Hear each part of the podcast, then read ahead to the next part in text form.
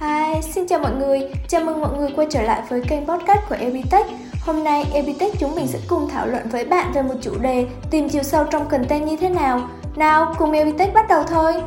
Đầu tiên, mình sẽ khái quát về công việc của một content nhé.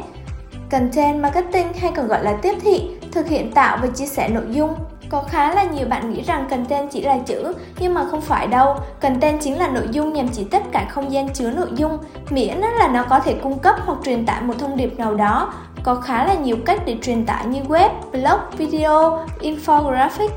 Có ba dạng content, làm content branding, tạo độ phủ thương hiệu, Đối với dạng content này thì đòi hỏi chúng ta phải có một độ sáng tạo cao và khai thác kích thích mạnh đến người đọc. Dạng content thứ hai là về bán hàng. Content này tập trung vào giới thiệu sản phẩm, ưu nhược điểm và ưu đãi của sản phẩm dịch vụ. Nhằm mục đích chính là tăng tỷ lệ chuyển đổi, thúc đẩy mua hàng. Ở đây quan trọng nhất là người đọc thực hiện hành động.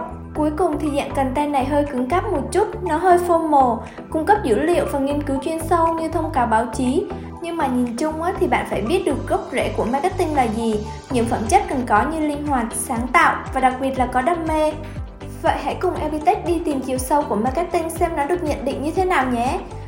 Đầu tiên thì content đó phải có điểm chạm, đó là lúc khách hàng tiếp xúc với thương hiệu, bao gồm cả trước, trong và sau khi mua hàng. Thứ hai chính là pain point, là những vấn đề mà khách hàng đang gặp phải, từ đó để mà có thể tiến thêm về những cái chiều sâu trong marketing. Các bạn làm content ngoài học kiến thức nền tảng thì cần phát triển thêm kỹ năng tự nhận thức.